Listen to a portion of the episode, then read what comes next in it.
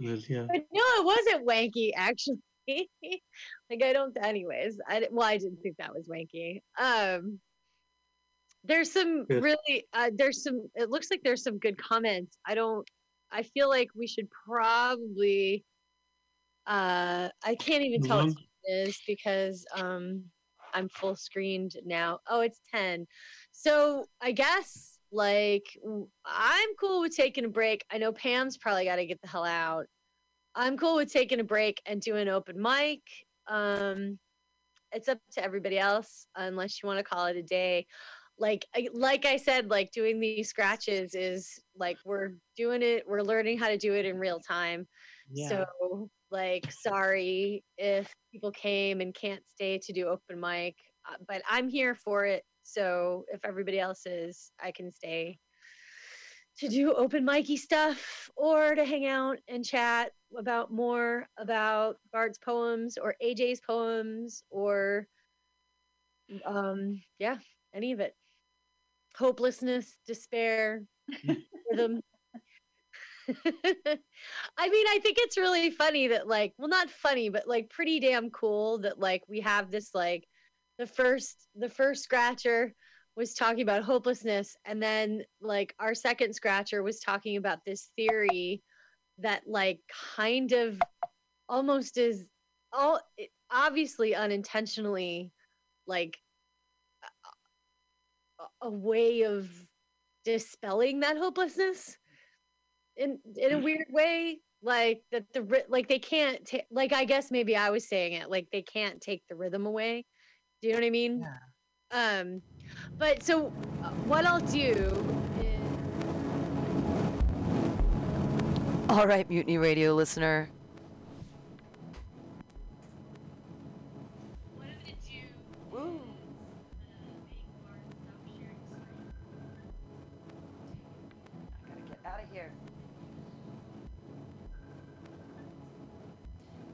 i'm gonna I've got a bunch of things on at the same time. Uh.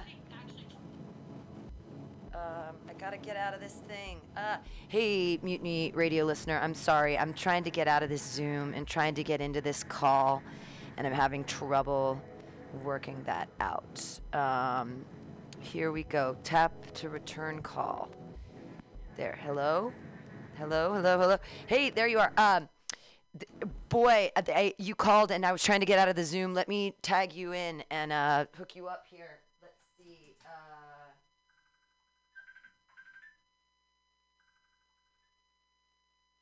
there she is. Um, let's see. This should be. I don't think you're not plugged into the board yet, though. Unfortunately, I think you are now. I think you are. Let's see if I can. Hello. Hello. Do I hear you? I do not hear you. I'm here. Oh, nope. There you are. All right. I'm here. Okay. I'm here. I think we worked it out. My phone is weird. I keep trying to make it have more volume, and it just won't do it. Um, there you are. I hear you pretty, uh, pretty, pretty well. Pretty well. Sweet, Okay. sweet Jeebus. Wow. Yeah, Welcome man. to another things week are crazy. I've been, what's going to happen. I've been so busy. I got people texting me. I got things going on. I got Zoom calls. I'm, I need some Latoya time. I need to know what's going on. How are you doing? Oh, my pleasure. Um, well, I'm okay. I I got class. My spring break is over. Spring I forgot how fun it was not to open a book. Uh, uh, let's see. Oh, I did my one of my friends' husbands passed, so R.I.P. Oh. to that person. Yeah, so that was some painful news I got. Um, unexpected on Easter, so you Oh, know, how awful. shout out to them. Yeah, I know. Her husband. Um, oh God, that's what a nightmare. Yeah, they were together for like 15 plus years, I believe. So that's gotta hurt, Yeah, you know. So I've been thinking a lot about death lately, only because I was thinking about my buddy Frosty Nugs who passed at Christmas time, and you know this is another sort of holiday, and how weird it is that people die and then we just kind of move on. and I hate that. Like, I don't know. I, I hate don't- that people feel pain, but I, I hate that people like your friend is going through a lot right now, and this just happened. But it's like, it's so hard. It's like you want to keep that pain and keep them around because otherwise, everyone just goes on. I don't know, and it's like your whole life you feel like it's this big thing, and then you suddenly just disappear. I don't know. I've just been thinking about death lately. Uh, more things. I think we're too I think we're too desensitized about death because we see it with, you know, social media and stuff. Mm, And uh, you know, especially with the pandemic, how, you know, constantly talking about death and, you know, and I'm still more in shock if anything. yeah. you know but yeah on a it, it, it's he was only 41 so oh my you gosh, know I hate it. I hate that when people are younger than me when they die. That really it gives me this crazy sense of my own mortality that I'm 46 and it could happen any day. So living every day to the maximum happiness. Yeah and so that's where i'm at right now like things in california will be officially open in june Yeah. so where i'm at is i don't want to go back to the hospitality business I'm Uh, at a path where I'm trying to move to a different chapter in life. sure. And so now it's all about me focusing on what am I going to do for a new career? You know, what my my education, what my degree can get me. well, what you do know, you want to why I'm back in school. You know what? what do you want to do for that's maximum question that- happiness? What would make you what would make you the happiest I don't know anymore. Huh. I don't know anymore. I, I, I don't know anymore. I used Yeah. to be able to answer that question the quickest, and I don't know anymore. Huh. And that sucks because, you know, at my age, you think, you know, you already know what you want to be when you grow up. Uh-huh. And for all of all of my 30s, I've been searching all my 20s and 30s. You know, for a long time, it used to be like I want to be into sketch comedy. That was in my 20s. And then in my 30s, it was like, okay, I graduated from college. So what do I want to, you know, what do I want to do? Well, I worked in corporate. I hated it. I went back to the bar industry. Now that with the pandemic, hence why I'm taking marketing Right, and classes you know, because I think I would be great. Here's the thing that's crazy about the bars now too is that even when they do reopen, you still have less capacity. You aren't able to make as much money. Before it was There, turn yeah, and burn, exactly. tips, tips, tips. But now with a Yeah. smaller clientele, you can raise the prices of the drinks, but they're still going to tip the same.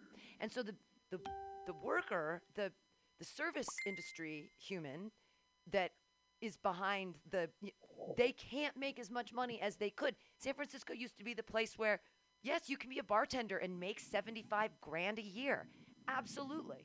And now I don't think that's possible because there's just fewer people to get tips from. Thank you. And then on top of that, that's exactly where I'm at with it. Yeah. Where because we have a shitty economy, we have unemployment at its height. You know, the a lot of people uh, tourism is going to be down because yeah. hello, people do come to San Francisco or the Bay Area for tourism. Yeah. You know, and across the world. That's not going to attract as many people right now because you know people are still afraid. I don't blame them. I'm slightly am. Yeah. I'm not gonna People don't have either. the money.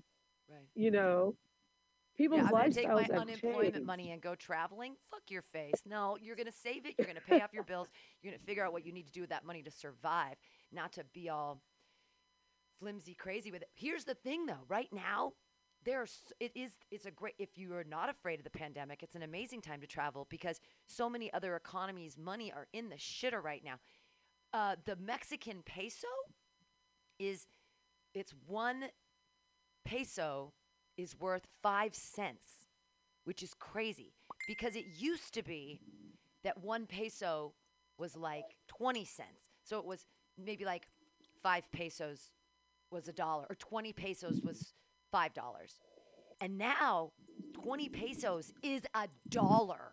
But the prices are still the same down there. So right now in Mexico, if you've got a passport and you're not afraid of COVID, it's like you're a rich person. You have four times the money you used to have. Yeah, there's um I read an article during quarantine about um, a, a middle-aged woman from California. She was in her 60s. Uh, she had moved to uh, Mexico right after she retired, like in her 50s, I believe, and how much money she saved uh, living down there and what have you, you know. And then she was talking about, you know, you know, with she's able to get health care and what have you and she was thinking about the fact of you know she would probably have to end up working again um, if she was still here in the states you know Yeah. and and that's with a lot of people you know even with the pandemic you know there are people who are retired that you know might have to do a part-time job right. or what have you you know To make just to pay Well, that's we still have no idea what's going to happen because we don't have the economy we did previously. A, the economy is nowhere near where it was. We are just looking at even just not even saying the economy as a whole, just San Francisco. How many places have closed? No one has money to buy cool things, clothes, belts, textile. I mean, a- anything. Who's got money?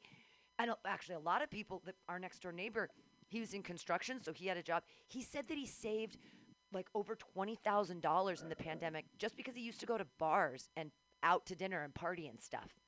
And yeah and that's how much money was being spent. So if you can imagine in this city where people were spending, let's even say as a modest amount, $10,000 a year, and there's that's gone. That just dropped out completely of of other people's pockets, of my pocket. I used to work in a bar. We used to be a thriving bar city, and now that's gone. So what else? yeah How else are people to spend their money? What are they supposed to do? Like, what are we? Well, I think now people, because, you know, this pandemic's never ending. You know, we have the vaccine, but people are kind of fearful of like, especially now we're talking about job security. Like th- these questions finally came up, finally, while we were all locked in our homes or on furlough or unemployed or even still working. Because there are people who still are have that do have a nice job. They're not feeling so comfortable and confident either because they don't know if their job even and i'm even talking about in the corporate tech world you don't know what's going to happen if the rug's going to be swept from under you the next day you know damn it Right. You Was want to talk about my startup? What startup? I was thinking. yeah yeah What's? I mean, at least no one's like- talking about their stupid startups anymore. I'm like, oh my god, are you? Are you the? Are you? Are you in San Francisco and in between the ages of 25 and 35? I used to say, fuck your face and your stupid startup. Now I'm like, oh my god, do people have other things to talk about than their stupid fucking startup and how much money they're making in the Groupon and what they're getting and blah blah blah blah. I'm like, you people are mean, so I boring, but they left. They left and they took their money with them. So I, who's left? The but don't get me wrong i mean that is that is an industry that is still thriving out of the rest of the indus- corporate industries that i can think of. But i mean there there's also the fact of you know people companies have been cutting people you know Yeah. Well, people's hours and what have you. So people now have to penny pitch and so when you're penny pitching you're not going to be going out on a wednesday or thursday Right. you may not even you may even skip a weekend or two Sure. like going out to eat will become that luxury Yeah. which it's still it, it is It used to be the but, norm, you know but now it's becoming the Yeah. luxury. Sure. like the guy that would sit after work after a hard the construction guy for example i'm sure he would go to the bar after he got off work because he wanted to chillax with the homies have a couple pints right. and, and and chill probably get pissed and then go home and do the same thing that was his you know even if it was like a two dollar three dollar Well, Let, let's even say style let's even say it was happy hour, so it was a four dollar four dollar bill, Yeah, five with a tip. So they're spending fifteen Right. bucks three times a week. Let's say fifty bucks a week. Those bars, that's fifty bucks a week. That's that's a bartender that's not getting, you know, that's how many drinks is that? That's going to be that's at least t- ten bucks in tips. That's being taken out of someone's pocket, and that's just like a moderate drinker who leaves work and goes and has a beer with his buddies and all of that. Think about that. Multiply that by how many people, and we're supposed to survive in this city on what? And how are the questionably housed people completely unchanged and not wearing masks? I'm like, what? I don't. I don't. Girl, I. I just I just noticed too. Here's here's something eerie too. I didn't realize that that Best Buy on Division is closed down. So guess that what that parking lot's probably going to turn into? someone's back, someone's front yard. yeah. It's going to turn into a tent city Well, because We've, I mean, we've got to figure out how to utilize more. the resources we have. And I've been thinking about money and what it means and universal basic income. And can we take care of everybody for what work they create? If we did, if we did move to a more Marxist state where labor was equita- equitably valued, because people were actually using their labor to create and make and do something like making buildings or being farmers or just actual labor. Can we give people money? And are there enough goods and services to go around? Can we feed everybody? Can can Well- money is made up anyway. So why don't we just make up the money and say, "Hey, everyone gets money," and you know, create have. I, I, I don't know I don't know how to fix it. I know I'm a utopian will- socialist, but I will say this, you know, I think the Thrive, and I said this, I believe last week, the Thrive for people to go see like a comedy show such as like something like uh like tonight at Asiento, we only have three tables left. see, there you go. Dinner theater. Uh, you know, that I think will still have a niche, you know. I hope so. And I think another way for artists to make money mostly now is just going to be online, honestly. which sucks You know, because we all know that art is a visceral experience. And whether you're viewing like viewing a piece of art on the internet sucks. Seeing a piece of art in person special important. Looking at ballet on film crappy. In person amazing. Comedy on netflix eh, it's okay comedy in real life. Totally different experience. So if we move things to online we're basically changing the aesthetic structure of art in our society and i don't agree with it because i don't like things online. And when we move everything to this zoom to this communicating through our little dumb phones which are supposed to be the smartphones but that don't call. This is the other thing. They can text they can be a computer but you can't talk to people anymore. It's this physical, literal, and figurative distancing of what we're doing. And we're doing it between each other. And when we move our art to a physically distanced place, we completely change what the concept of art is. I have a huge problem with this. And if we don't have critical thought to look at this and see this problem developing and changing and say something about it and say, no, we can't make art something that's distanced because then it just becomes Instagram is art like anything else. Then this model showing her butt, which is all fake, and it's you know like mirrors and and filters, and all, we say that we say this is reality. I don't agree with that. I don't think that we should all just be moving along with the times, going, well, that's the way it is. That's technology. This is something we need to rile against because once art is gone, humanity is gone, empathy is gone, society is gone, literature is gone, people connecting, gone. And they've just made us automatic sheep. I think we're already there. Yeah, we might already be there. We might already be there. But but I think there is like, you know, like it's a good thing like, you know, I think it'll be harder to pack like large theaters, say like, you know, you mentioned the ballet because again, the ballet ain't cheap. And so or going to the opera, that ain't cheap.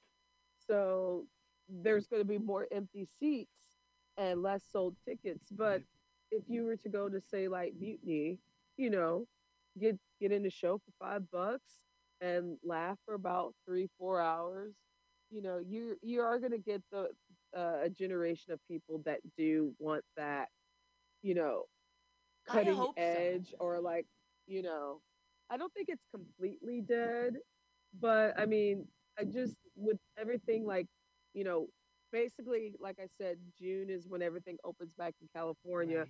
You know, so I'm I, I'm just worried about does the state government and the federal government think that okay, so uh, everything's back to normal, so let's just pretend like this didn't happen.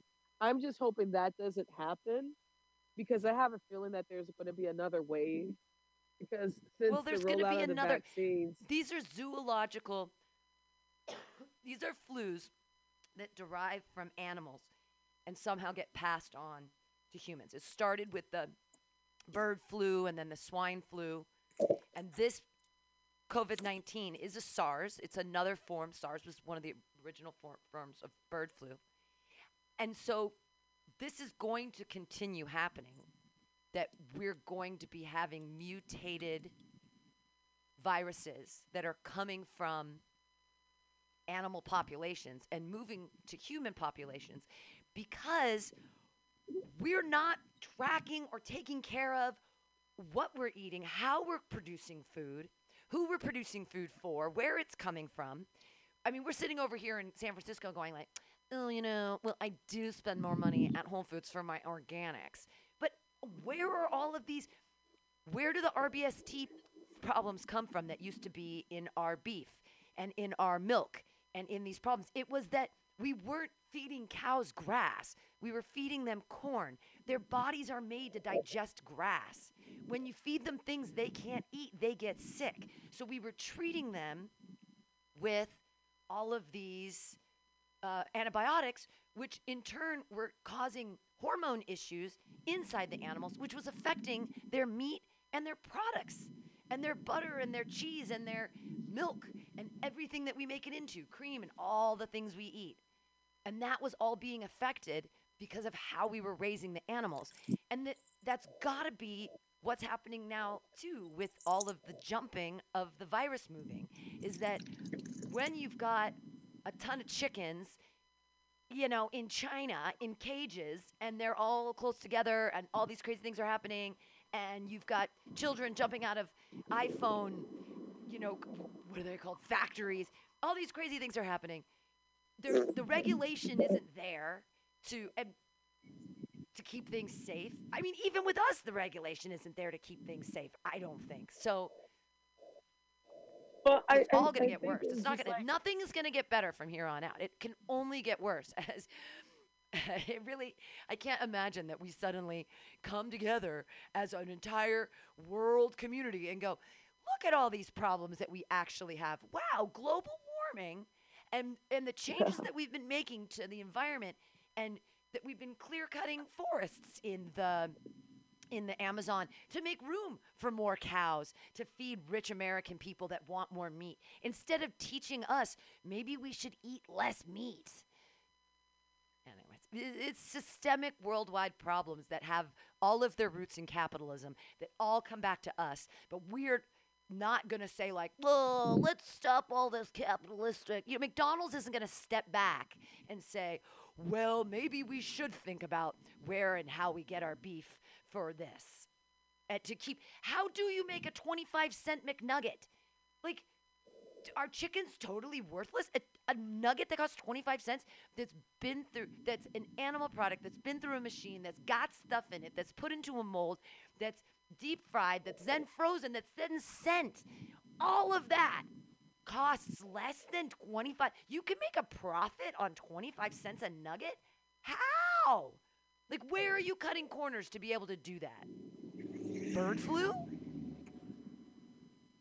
I don't know. Maybe I'm asking the wrong questions. Maybe maybe I'm asking the questions that every, we're just not supposed to ask. Like, oh, the world's falling apart. H- how how could that be happening? Oh, well, maybe it's the rampant capitalism that's been destroying our environment since the beginning of the 20th century with the modernization and the throwing all the, you know, fucking shit in the air. I don't know. I don't know. capitalism brought brought uh, this country slaves, so it goes further back than that. But I, you know, what I'm worried about is, you know, the fact that, you know, everything. It seems like things are getting rushed out. You know, like not the vaccine, but the rush to get hurry up and give people back to normal when there's nothing normal that we can go back to. No, Like not. there's no there's not enough jobs out there to go back to right now. There's not enough there are people now that are more homeless due to the fact of well, they couldn't pay their rent right. and some of the landlords were doing illegal uh, evictions. And you know and what? I'm not just talking about here at SF. I'm talking about across the country. And that's about so to go down right now because people did have a moratorium on their rent and it has been lifted. Right. And it isn't that they never had to pay their rent for that time, it's that now they have to pay back. So there are people that Right. owe 20, 25, $30,000 of rent from last year. Oh. There are people that, I Oh. mean, I paid all my rent, so I, because I was afraid of it. I was like, moratorium people doesn't mean that you don't have to pay. It just means you don't have to pay right now. So there are people that, that got into up, debt that could be foreclosed on. they- They're set, set up. So they did. We created. We just postponed a bunch of Right. homelessness. and so so now you know let's see like the average rent here is well we're pretty fine here. They had the laws were really intense here.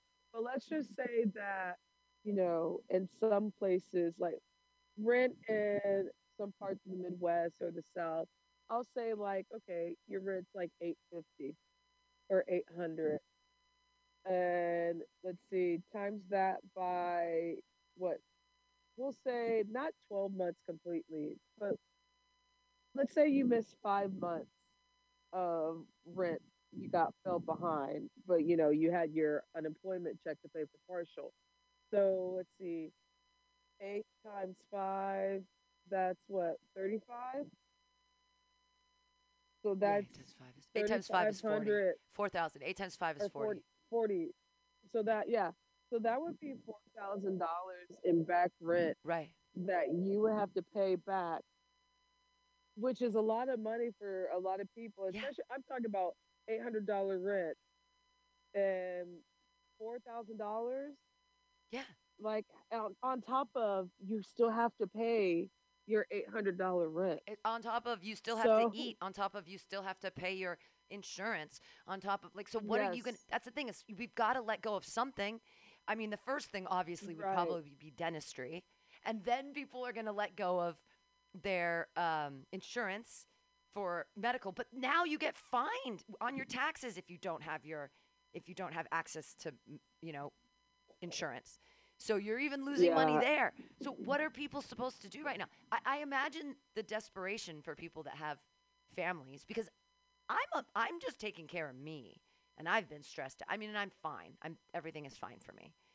But still, it's hard. It's not like I'm like, oh, it's just I'm just just tiptoeing between the t- the teardrops. I'm no, I'm I've been working really hard to keep it together, but I just can't conceptualize having a child or uh, um, a significant other who'd also lost their job. Like the stress of Oh man, I, I can't imagine having kids. You And I, know- I applaud anybody right now who's like keeping it together and and people who I mean, I guess it's great that people had to spend time with their kids for the first time in a long time. Like, who are you? Your, your parents? What? Who? You know, they finally get to know their kids, which is kind of exciting, I guess.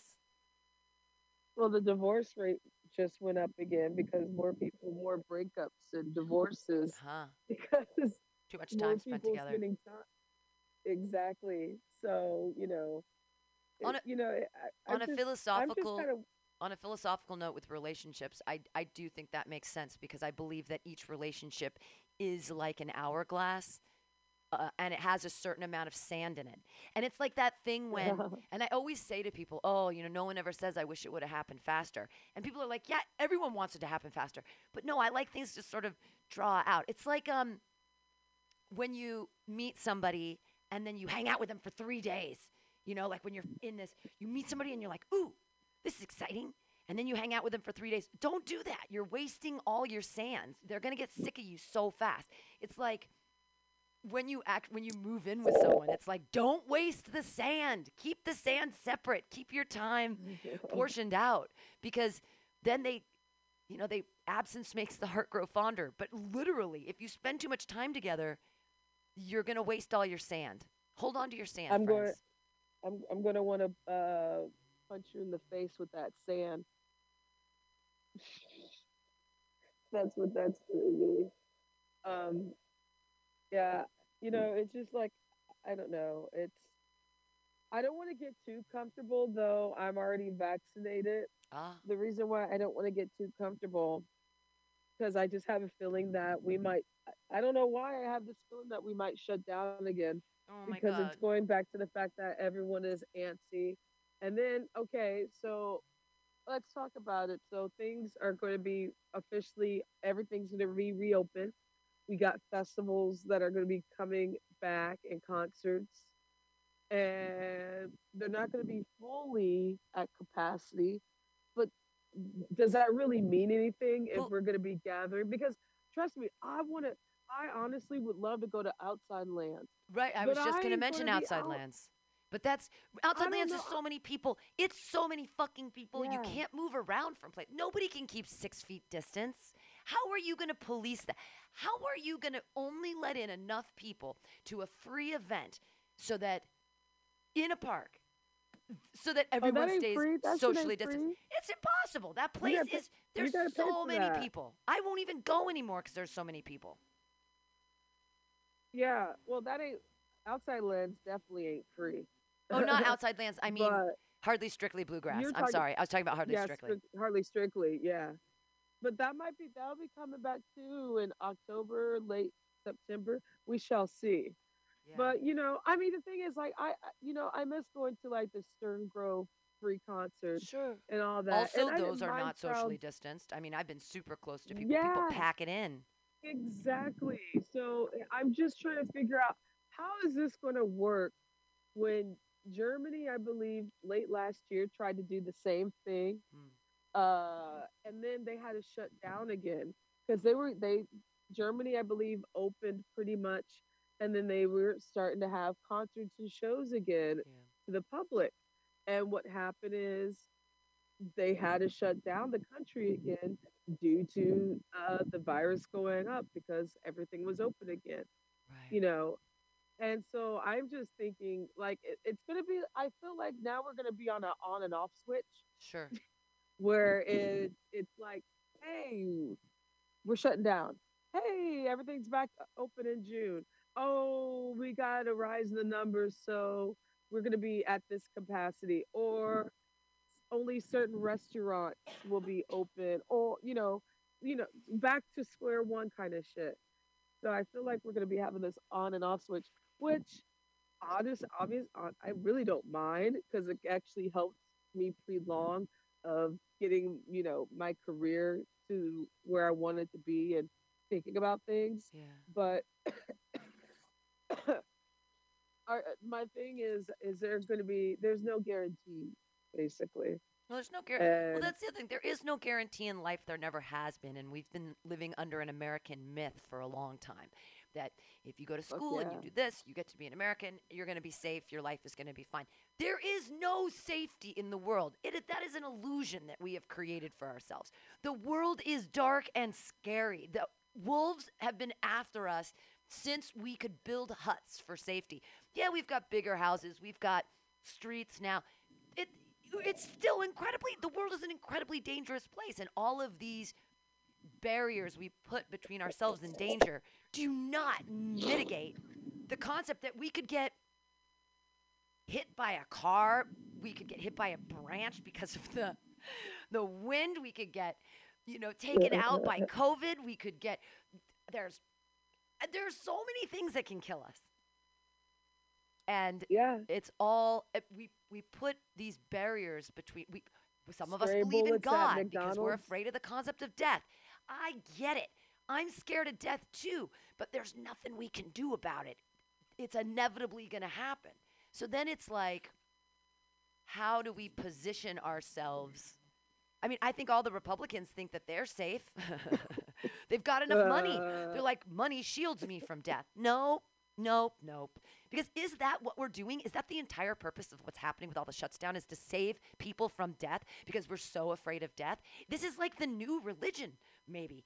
Because everyone used to be like, No, the Satan is going to take over you. You must believe in God or you will have eternal damnation. It'll be it's really a- scary. And now it's like, you better get a vaccine. Otherwise, you're going to die from this crazy thing. There's all kinds of things that can kill us all the time. Weather, it was just Yeah. freakishly cold in the middle of the United States. You know, uh, tsunamis. There's all kinds of things that can just murder us out of nowhere. Safety's an illusion. well, I mean, there should be a punk band. Safety is an illusion. We'll make it a song. Safety is an illusion. Everything you know I is mean- not real. I believe. I be, I actually You are kind of disagree with the fact that safety is an is an illusion. For example, if you didn't wear a mask and you're anti-mask and you still didn't believe that this was real, well, that's your dumbass Yeah, fault if you died from it. Because you didn't even try to practice try. safety. That's like that's like when those little asshole kids be running in the pool and you're like, "Stop running out the pool! You're gonna slip in and you're gonna drown and hurt yourself." Right. And then You're gonna crack your teeth on the they cement. don't listen. Yeah, and when they don't listen, they slip, bump their head, the ass fall in the pool, hmm and you gotta save their ass. It's like I try to tell you safety first, you asshole. Right. But there are times, like for example, I rode my bike. That's something I've been doing more is riding my bike. Good. But I rode my bike and I thought about that. Uh, uh, I rode it uh, at that McDonald's right by the BART, Right. and I just thought right. when I was With the two people getting shot. Yeah, and I was just like, "Holy shit, dude! Right here. I'm I'm never going to, up in that McDonald's." Well, it's it I was it was in but- the crosswalk in front, and that's the crazy thing. I'm in that crosswalk hmm at least six times a week because I get off at 24th and I walk to Gross Out on 23rd and Van Ness. Shout out to Grocery Outlet. I fucking love you, Eric. He, the guy who owns it, Schlesinger or something like that. He's his wine picks are genius. Uh, but I walk- concur with that. I walk there all the time. And and that it scares me, and that makes me think all the time too about safety being an illusion and how much we shield ourselves from the concept of death. But it's But what Cesar Chavez said. not They- our they fault. asked they asked Cesar Chavez when he was coming to the United States in the 70s, late 70s. They said, "You know, are you afraid for your life?" Not Cesar Chavez, Fidel Castro. I'm sorry. They said, Fidel Castro, are you afraid for your life coming to New York? And he said, Well, no, we're all going to die. We just don't know what time. When my time comes, it comes. Whether it's, it could be this weekend, it could be in 20 years. I don't know. There's no point in fearing death because none of us know when it's going to happen, but we do know it will. So don't be scared. And if, so Uh, if Fidel says it, I say it. It's although I'm not going to take he although he still wore a bulletproof vest, you know, and he still had an entourage of people to protect him, which is the point about the mask. Yes. Yes, safety is an illusion, but we can also mitigate ourselves from those dangers. You know, I don't Right. I, I look before crossing the street. You can be like, well, death can come for me anytime and just walk out into the street. That's stupid. It's the same thing with not No, wearing a mask. Be stu- if you want to be stupid, be stupid. You can mitigate by looking and paying attention and seeing uh, things around you, you know? Like I if, if I'm walking down the street and nobody's there, I don't wear my mask. When anybody's coming toward me, I put it up. That's what you do. These are the these are the new rules, folks. yeah you know it you know it's just like there's certain things that you can't run away from like you know safety with guns that's not in our hands unfortunately that's something the federal government should have taken care of a long time ago you know hence getting shot you know you crossing the street and then a stray bullet goes your way. Like, Oof. things are that like that are scary you know? And that's why i'm worried about the summer too. Yeah. because when it gets hot people get irritable irritated and i just have a feeling you know i i am going to be going to chicago uh for my birthday this summer because my mom's planning my birthday like i'm some kind of child but i i appreciate it Uh, but I'm just worried about like shit popping off whenever I'm there in Chicago, you know, because people are out of work. Yeah. People ain't got no money. People got a lot of time. And Idle hands do the devil's work. Yep. Yeah, don't You keep know, them idle. Everybody do some art. Do something. Do something with them hands. Play with yourself. I don't know. Yeah, whatever. color yeah, something. That's fine. Play with yourself. Color. I don't know. Yeah. Just do something with it. Don't hate, masturbate. That needs to be a shirt. Sure. I know That needs so to much be a shirt. so much so many haters. Uh and whatevs. It's fine. People no, I mean what I mean I'm just going for maximum happiness at this point. I just uh Well, I'm I'm just glad you're busy. You know, yeah, I'm busy. I'm so thing. fucking busy. I have so many shows, and um, it's great. I mean, I'm producing a bunch of shows. I get to be on other people's shows too. There's a show I'm doing this Saturday, the 10th at night, but Mike Bonds hasn't made up the flyer yet or anything. I was like, dude, people are asking me about the show this weekend. Where's the Eventbrite? And he's like, oh, blah, blah, blah, blah, blah. so I'm sitting there going, come on, man. I Is don't it even know what the, the venue is. It's a venue at somewhere on 19th and Valencia, and outdoors or something. And I'm like, dude, you're the producer. Produce. so I'm I have two shows this Saturday, which is exciting. Um, Oh shit! I might be able to go to that. yeah. Well, so Saturday at two o'clock is my Atlas Cafe show that I book. It's an afternoon show at Atlas. It's outdoor, and then the one on Saturday night at I think eight o'clock is outdoor somewhere on 19th of Valencia. I don't know the name of the venue. I don't know what's going on. He hasn't made the event yet. I I hounded him last night about it because somebody was like, "Oh, I want to know what's going on this weekend, Pam," and I was like, "I can tell you about the show I'm producing, but." Um, and I said, "Hey, have you made the Eventbrite yet?" And he's like, "Oh, I'm working on that right now." And I'm like, "Okay, so where is it? It takes like two minutes to make an Eventbrite. Wednesday. It's like, come on, man." I'm not gonna complain about other Today's producers. Wednesday, brother. I know I'm not gonna complain about other producers, but I will say there's a bunch of shows going on in San Francisco right now that I haven't been booked on, and I'm curious about. Not that anyone needs to throw me a bone because I'm booking. I've got five weekly shows, so I'm fine. I'm fine over here in stage time land. But it is fun when when other people recognize that you're murdering it and decide to put you on their shows as well. Because right now, like, I don't want to. I mean, I'm gonna toot my own horn.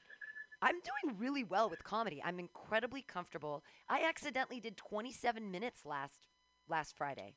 Like I, I was like, oh, I'm gonna headline my own show and I'll start at like 7:30. I let the guy go before me a couple minutes, so I started at like 7:33, and all of a sudden I look down at my clock and I'm like, oh my god, it's 8:01. I'm so sorry, you guys. I did not mean to do 27 minutes. Um, because it's just it's coming so naturally to me now because I've had so much stage time in this past year of shutdown where a lot of people haven't and I feel badass about my skills right now. So that means I'm like I want to share them. I want to share them with everybody. Everybody book me. I promise I'm really good right now. So, and I don't mean I don't mean to make it like that, but I think it's important and especially coming off what Hal Sparks said, mm. it's important to have an ego. It's important to say these are the things I've accomplished and they have value. And I, in turn, have value and worth because of the work I've put in, because of the experiential work. I mean, I think a lot of things is talent, but a lot of it is just discipline. And when you've had discipline over time, it just equals success. There's no there's really no way to get around that. That if you do the same thing all the time for a long period of time, the only way to not get better is to be so delusional that you have no concept of your talent whatsoever. So I'm balancing You're things now. definitely I'm right like, about the oh. discipline. yeah, it's the discipline. You're definitely right about the discipline. Yeah. That is something that, you know, I didn't have too much of in my twenties.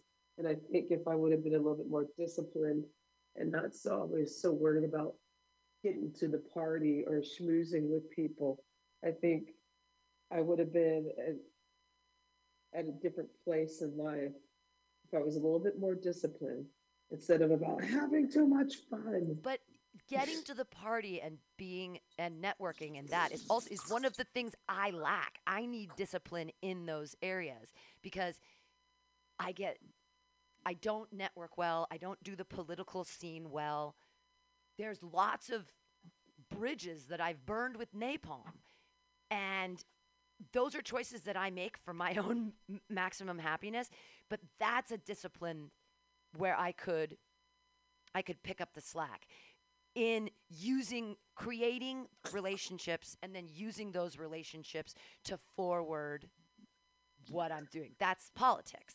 Politics is using relationships to forward your own brand or idea or whatever you're putting out.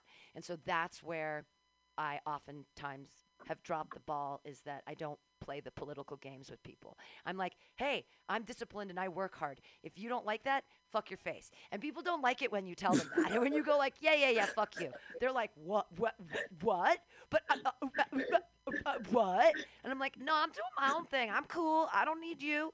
And then later I go like, mm, I maybe shouldn't have. I maybe should have should have bent a little bit. But the thing is, I don't want to feel like I'm ever kissing anyone's ass because I don't feel like anyone ever kisses my ass. So I'm not going to go around being like, oh my God, your efforts and what you're doing are so incredible. I'm not going to say that in hopes that they turn around and say the same thing back to me. Fuck it. But if someone actually deserves a compliment, I will give it to them. I don't champion mediocrity, but I will give compliments where compliments are due if I see something that I think warrants that. And maybe that's my own hubris, being like, I'm the arbiter of aestheticism in San Francisco. But what whatevs. I'm fucking pretentious as fuck, and I'll admit it. I, appre- I appreciate that honesty. It's 244. What time's your class? Oh, oh shit. I was doing. I got like five minutes. Oh, okay, good. I- What's your uh, how's your how's your class going? Did you uh what what is Um, this that you're taking again? I'm taking a marketing course. Marketing. And, uh, Oh I didn't realize I forgot to do one of my regular assignments. Like every week, you know, we're supposed to read a chapter and do a summary kind of thing. Uh oh. And I forgot to do Go I do it was now. too busy focusing. Well, no, it's too late. I noticed I forgot about it, and she's like, "Did you not do a summary for this week?" And I'm like, "Oh no." What it was, I was too busy focused on writing my midterm for that same class. Oh. I was oh. ignoring everything else, and my focus was on this paper rather than like the other bullshit I usually do in class. So I was just like, "Oh." I had a bad student moment. I'm like, I just missed out on 50 points. Oh. 15 points. You're an idiot. I s- 15, not 50. I still have dreams.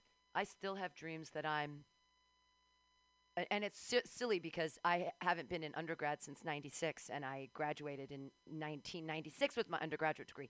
But in my dream, oftentimes I'll have I've got like two classes left to get my degree and I don't know what they are and they're on some schedule and I'm trying to figure out because when I look at things in a dream, I can't really see anything.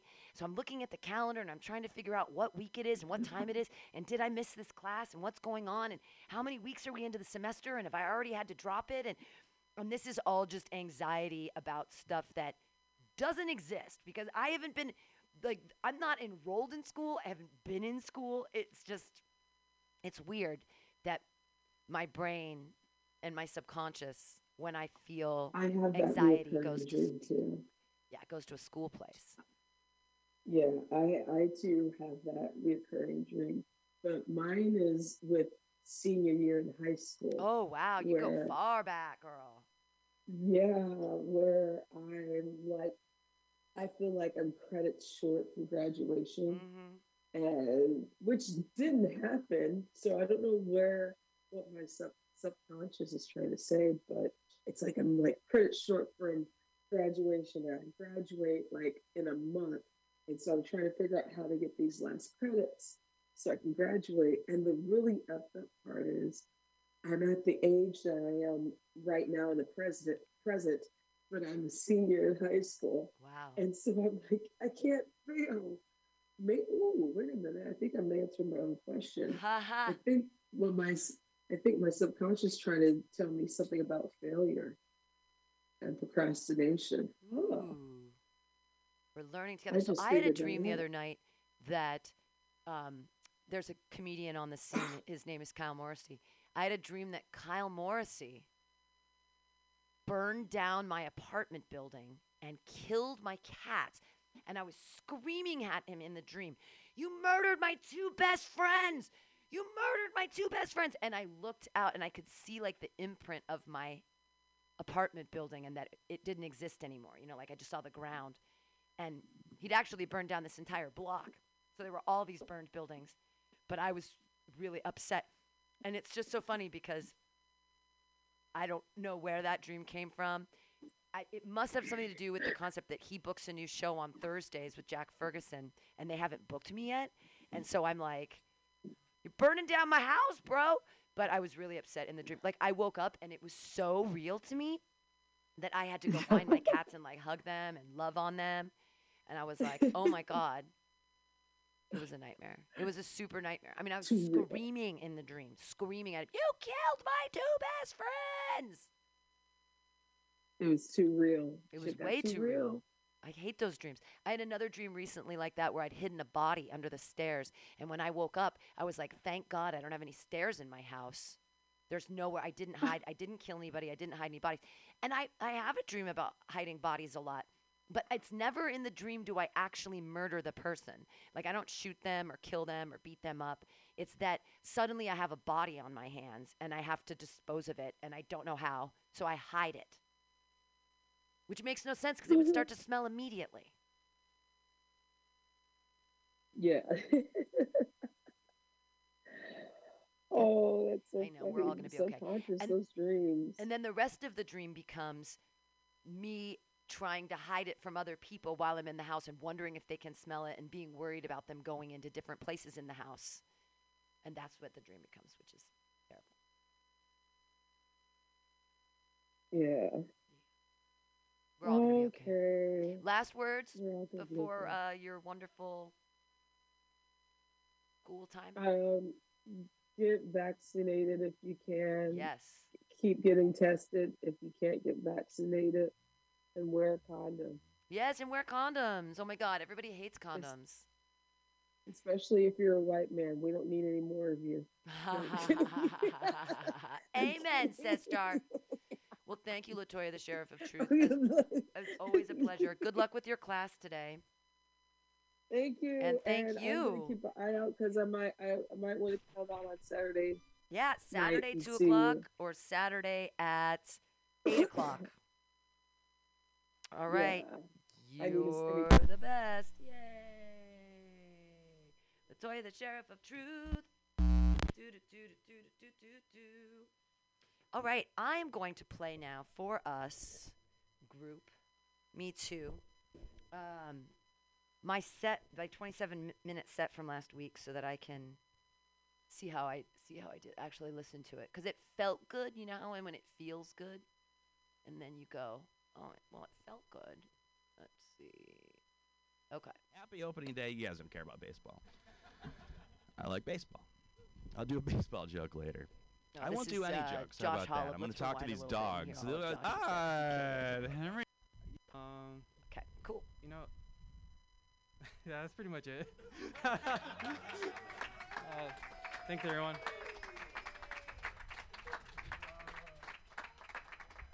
Oh my God. Henry killing it up here. Get it, Henry. Get those applause. Get those laughs.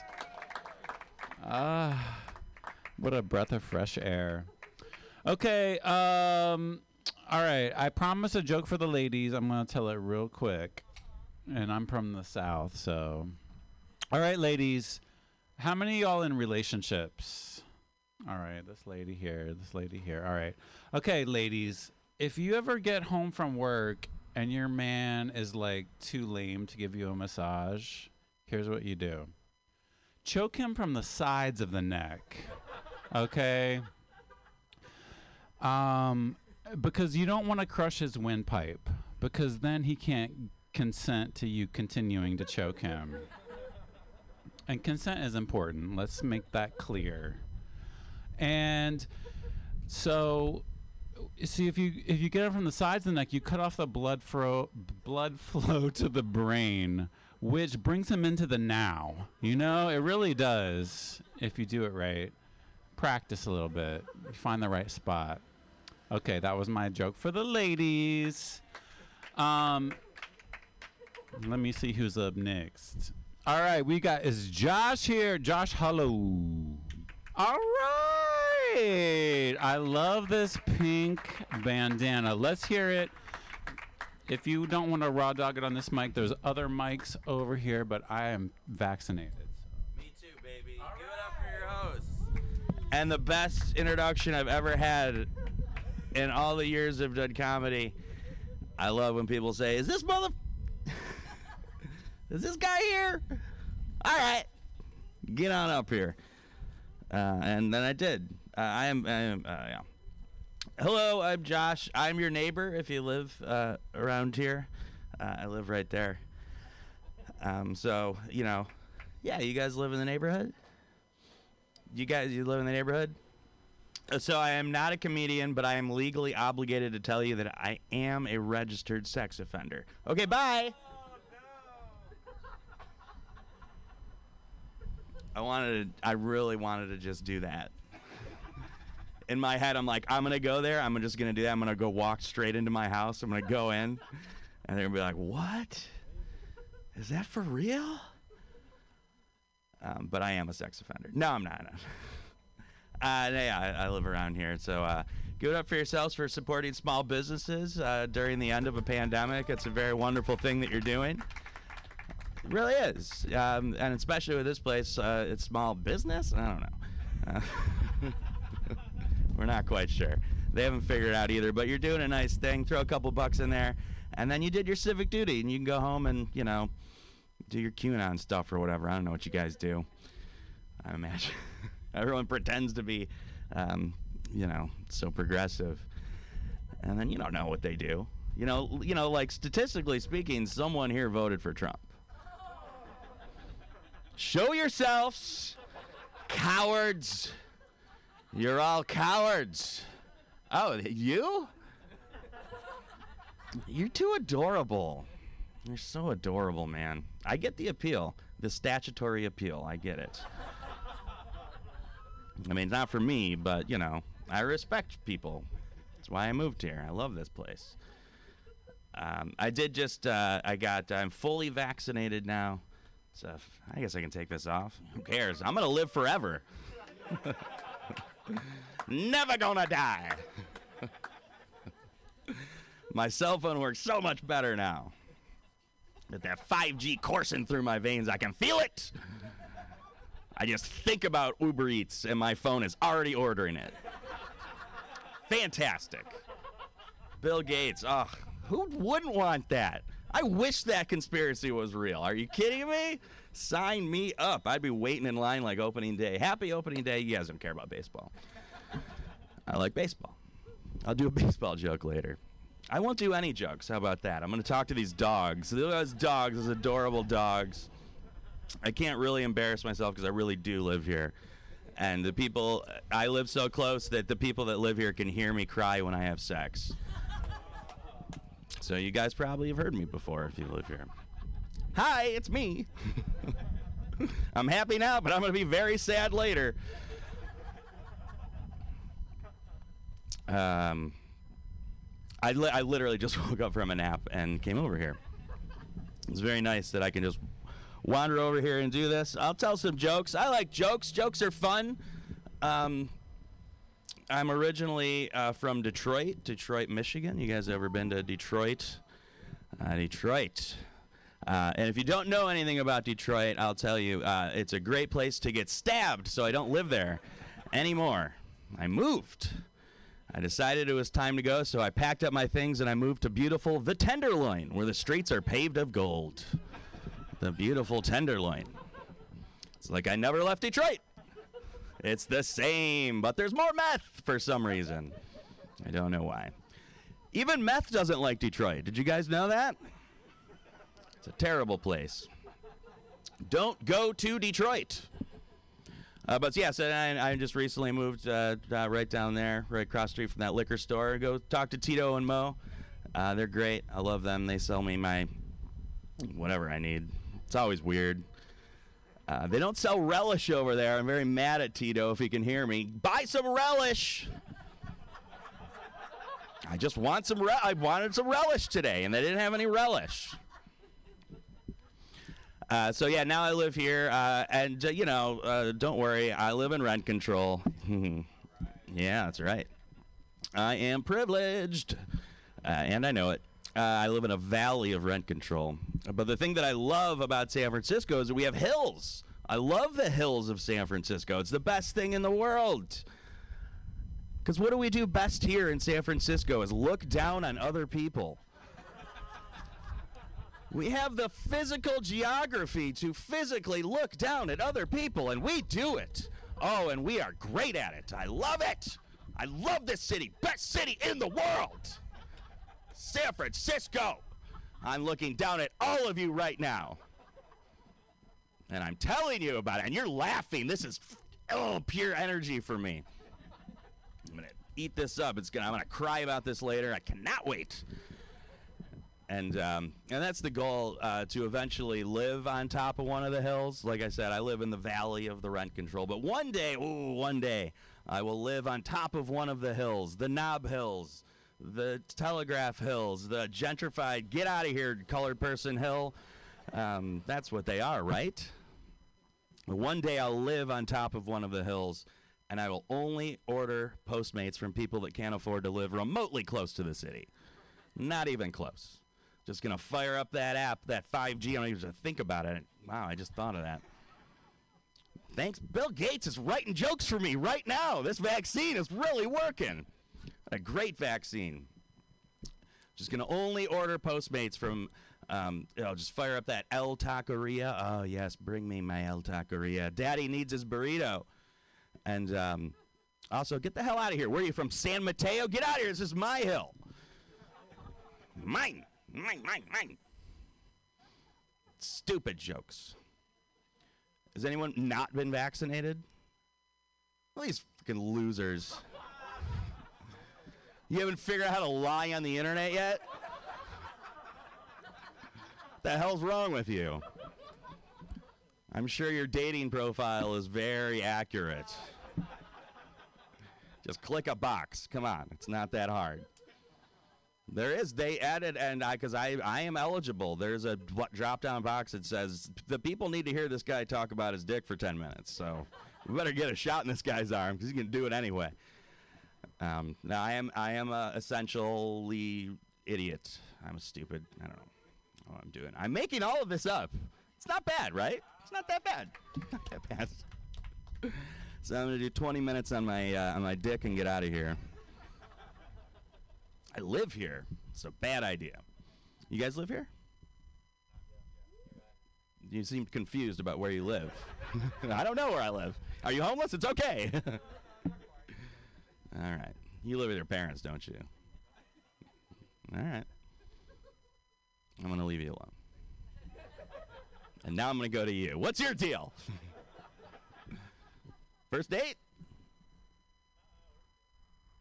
Last date?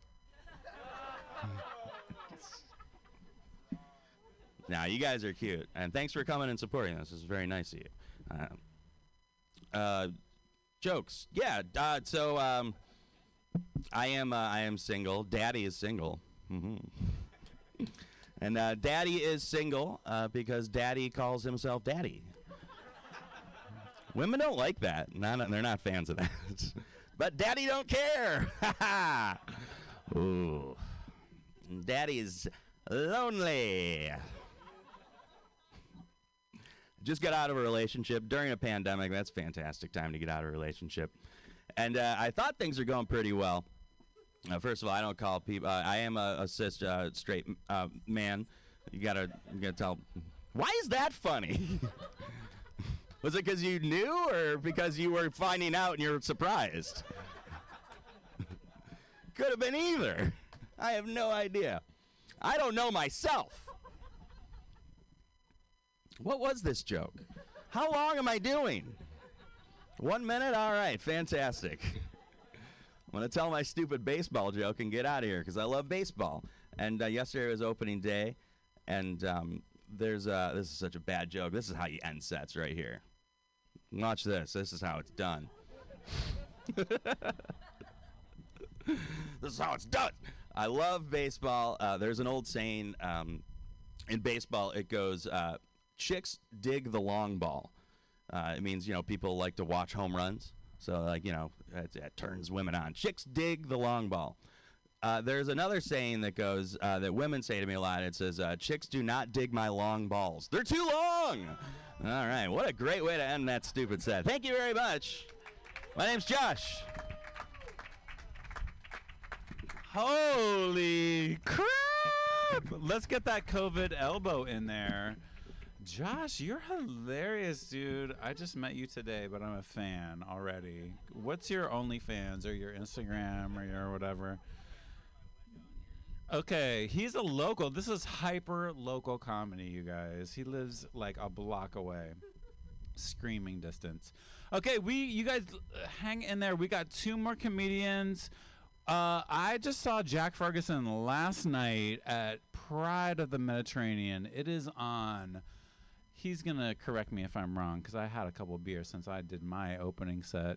Um, Jack Ferguson is uh, organizing a show. Th- it's Thursday nights at Pride of the Mediterranean, eight o'clock. It's on the Fillmore and the film in the bougie part of the Fillmore. Um, ladies and gentlemen, put your hands together for Jack Ferguson.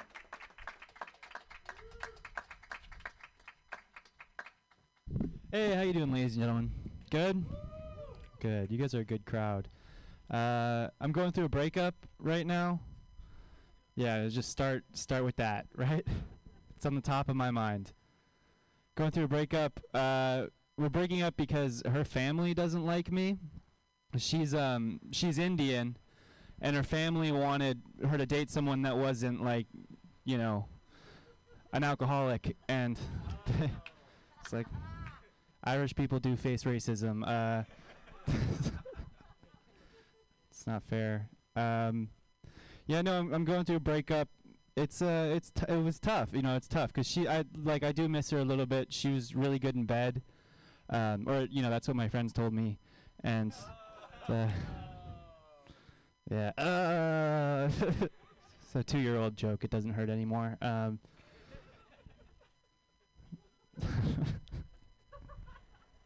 it wasn't going well at the end. It wasn't going well, and uh, she, we were like, we went on a date night. We got home, and was sort of getting hot and heavy. And she looked at me. This is gonna be a hard joke to do without saying the f word, but we're gonna try. She said, uh, "I want you to bang me like, like you hate me." And I was like, "You mean the way I've been doing for the last two months, or?" And the other thing is, it's like that doesn't. That's not going to change the way that I have. s- Like, I'm not good enough at sex to communicate my emotions through the way. This bike only has one speed. You know what I mean? That's. Sounds like you sounds like you're thinking of someone who's much better at sex than me. Um, do a hard transition. Any of you guys Christian here? Any? f- Uh, oh, okay. A little bit of a nervous. It is San Francisco. It's almost like you'd get singled out for not being an atheist. You know what I mean? I think atheism is kind of a ridiculous thing, you know? Like atheists just think that Jesus made the whole thing up. You know? Like he was just a guy who lied about who his dad was and then got in way above his head. like can you imagine if Jesus was just a regular guy and he did all of that stuff just for fun? like he got crucified, you know? If he knew he was lying, there's no way that he would have been like, "Yeah, go ahead, put me up there." I don't know. Christians are like, it's a new joke. Christians are like, Christians are like, "Oh, God loves me, Jesus loves me," you know, and that's not really the way other religions. Like, you guys don't know anything about the Greek gods? Christians like, "Oh, Jesus loved me." Like people who believe in the Greek gods are like, "Oh, you know, Zeus says he loves me, but I think he's just trying to get in my pants," you know. Okay, so that's relevant. And people people know about like the Minotaur and stuff. No, uh, if, if you don't, it's not for you. Um,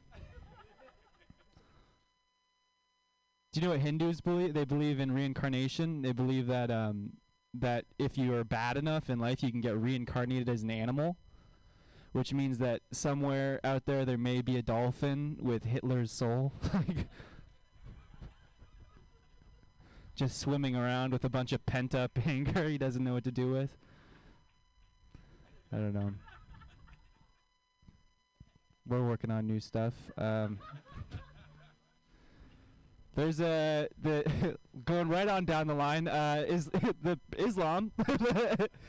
Let's get controversial. Um, you get 72 virgins if you die a martyr, right? In the religion of Islam, which it's like you get 72 virgins. Is that it? You know, like no no food or anything. You know, because pretty if it's just 72 virgins, you're gonna have 72 hungry virgins on your hand pretty soon. You know, you're gonna have to eat one of those virgins. and I'm pretty sure after the virgins, you know, the other 71 see that, they are not gonna want to fuck you. and I that was my one. That was my one. All right, we could, we'll talk about something else. Um, you guys fans? Uh, you guys sports fans? Yeah, you. I like sports. My favorite thing in sports is when one of the coaches will get really mad at the refs for making a bad call and just yell at them because the refs never change the call. They're like, "You got it. That was not a foul or whatever." Just one time, I want to see the ref be like, "Hey, listen, man. All right, I'll take it back." Like, not it wasn't a foul. Okay, Jesus, you guys win. Just chill out, man. You know. Cool. Um, that was the whole joke. Uh, we're, we're just going down the list. Do you guys have you guys read Harry Potter? No, gonna do the joke. Okay. Uh, I read Harry Potter during the quarantine. The quarantine. Uh, it's like a fancy way of saying it. Um, it's like how Howard Hughes would say the quarantine. Uh, the I read Harry Potter and uh, the like I always thought growing up I was a Gryffindor, you know. Like, do you guys know what? Do you guys know what like house you would fit it, get sorted it? Do you guys know what house you get sorted into? No. Which one? yeah. Okay, Ravenclaw. San Francisco is just kind of Ravenclaw, isn't it? You know. Yeah. San Jose is Hufflepuff. I would be. I would be. I thought I was a Gryffindor. I would be a Hufflepuff. You know. I realized that about myself. I'm a 25 year old aspiring stand up comedian performing on the sidewalk. That's a Hufflepuff, you know. But I was ha- I was happy about it, you know, because I, I came to this conclusion. I think Hufflepuff must have been that the house that had the best parties, you know. Like if you're a smart kid and you want to go to like you know do well in school, you go to Stanford, right? That's Ravenclaw. If you're like if you want to party, you go to Chico State. That's Hufflepuff, you know. like the who's the head of the Gryffindor house was uh Professor McGonagall, right? Who's just the biggest hardo of all time. The head of the Hufflepuff house was Pomona Sprout, professor of herbology. There's no way that was a mistake, you know? Harry was a loser too. Gryffindors are just cops, really, if you think about it. Like they they ju- they all wanted to be prefects. That was just a hall monitor, you know? They never did drugs. We followed Harry from age 11 to age 18. He never did drugs. What a loser! like, he's a wizard, and they have they don't do like they don't do drugs in wizard culture. They definitely have drugs. There was one drug he did. It was the polyjuice potion. I don't know if you. This is a really specific reference, so we're going down the rabbit hole now. But it was a potion that could change you into whatever form you want. Harry and Ron both took it, and they used it to transform into Malfoy's two fat friends. That's all they did. If you leave two Hufflepuffs alone with a potion that could transform you into any form you two 15-year-old boys and that's what they chose? If you leave two Hufflepuffs alone with the Polyjuice potion and come back in an hour, you're going to see Danny DeVito having sex with Scarlett Johansson. and that's the most logical thing you could do in that situation, you know? I don't know. Cool. Well, you guys are going to love this one. Um, Anybody here? Uh, anybody here a gun owner? Just identify yourself. You have to. you have to. It's like if you ask someone a cop, they have to tell you whether or not they're a cop. That's actually not true, though. By the way, I had a friend who was like, um, I had- a friend who basically got arrested because of that. But it's a different story. Nobody here owns a gun. No. Okay. I don't either. I'm just checking. You know. Um, I think gun. I think guns. It's like it's an interesting subject right now. A lot of people who own guns are like, oh, guns make it the world safer, you know? Like they they always point to this example in Texas of this guy who stopped a terrorist attack because a terrorist came into a church, tried to shoot it up, and then this guy, in 2.6 seconds, in 2.6 seconds, this guy shot the terrorist from across the room, from 100 feet away. And that guy's a hero, right? He stopped a mass shooting. He was also way too ready, you know? Like 2.6 seconds. I didn't realize John Wick was working volunteer security at a church in the middle of Texas, you know? And yeah, you stopped a mass shooting, but you also became the number one suspect for the next mass shooting, right? Because if that guy snaps and loses it, no one's going to be like, oh, what were the signs? Mm, I don't know. How about the time he domed someone in a house of God without even blinking? You know, maybe look into that guy. I don't know. All right, guys, I'm Jack. Thank you.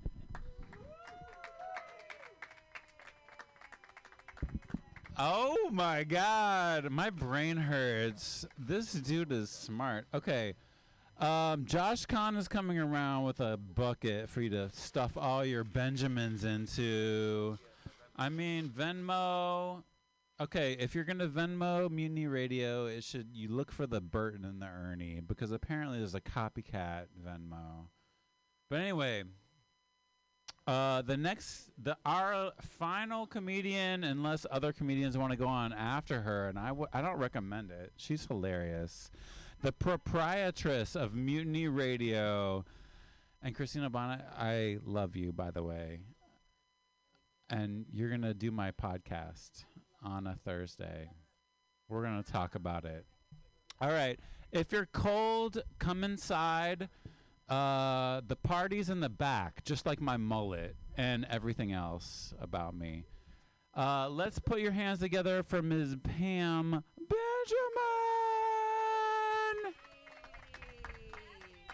Yay.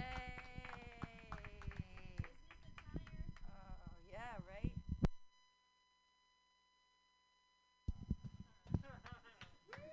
Yes, I am. I am dressed like I went on a job interview. That, that's what I dress like today. Yeah. Uh, but if I take if I take off the jacket, I look like I want to have sex with the CEO. Is that is that is that? And then if I, and then and then if I, you know, because you have to have you have to have multiple looks, right? So then if you like take off the skirt, oh oh oh oh, then you're ready for comedy. Oh what? I did, I did the big reveal for y'all. That's right. It's very exciting. A lot of things to talk about.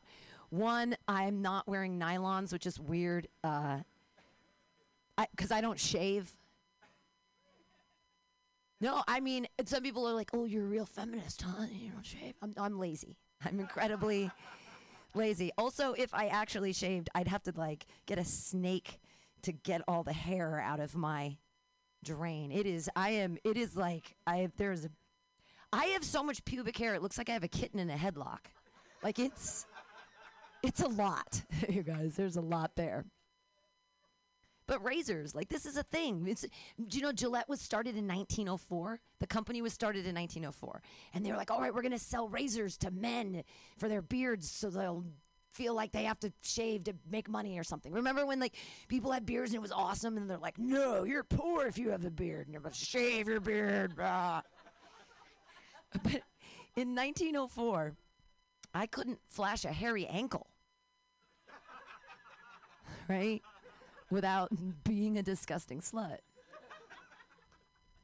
And now, if I don't shave from my big toe to my twat like a four year old girl, I'm a disgusting slut that, that no one wants to sleep with. Gross. She's got hair all over her. Ah, Gillette, the best a man can get.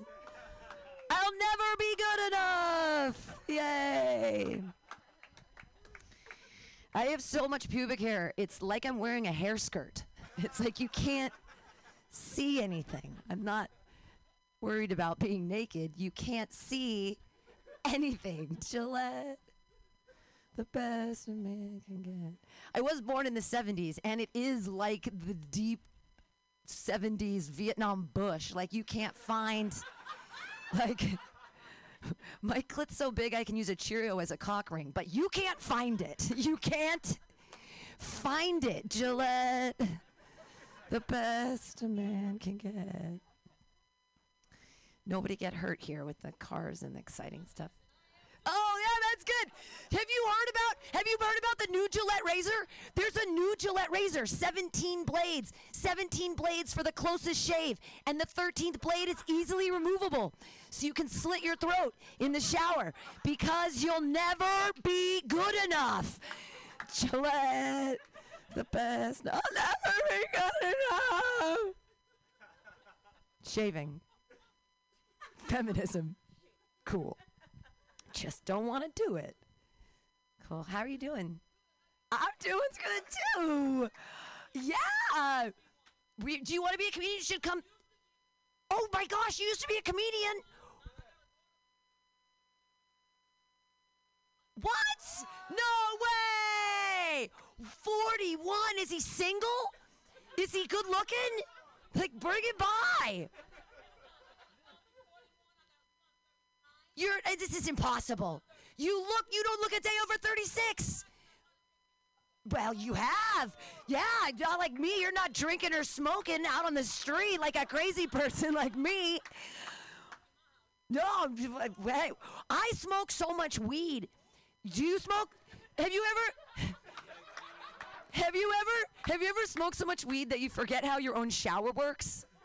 Does that happen to anybody else? Yeah. Yeah! Yeah! It's legal. I'm I'm so old. I need to use reading glasses to pack my bong. Like that's that's how old I am. Yeah. Sweet. That was great. She was amazing. The the Toyota Prius coming by. Good stuff. She was coming come back come back and do I'm like, where'd you do comedy? Come back. Yeah. That's good. Feminism. Oh, you know what we're supposed to talk about today? Jesus. Yay! It's Good Friday. Jesus died for our sins and stuff. Does anyone have any favorite Bible verses? Anyone? Favorite Bible verses? Yeah? Short, nice, to the point. Jesus wept. That's a good one. Uh, I enjoy very much Look at the birds of the sky. They do not sow or reap or stow away in barns, and yet your heavenly Father takes care of them. Are ye not better than birds? And I used to really like that, but then I started thinking, like, birds are better than us. Like, they don't sow or reap or stow away in barns, and yet they live, they build their own houses, they feed themselves, they can fly. Are they not better than us?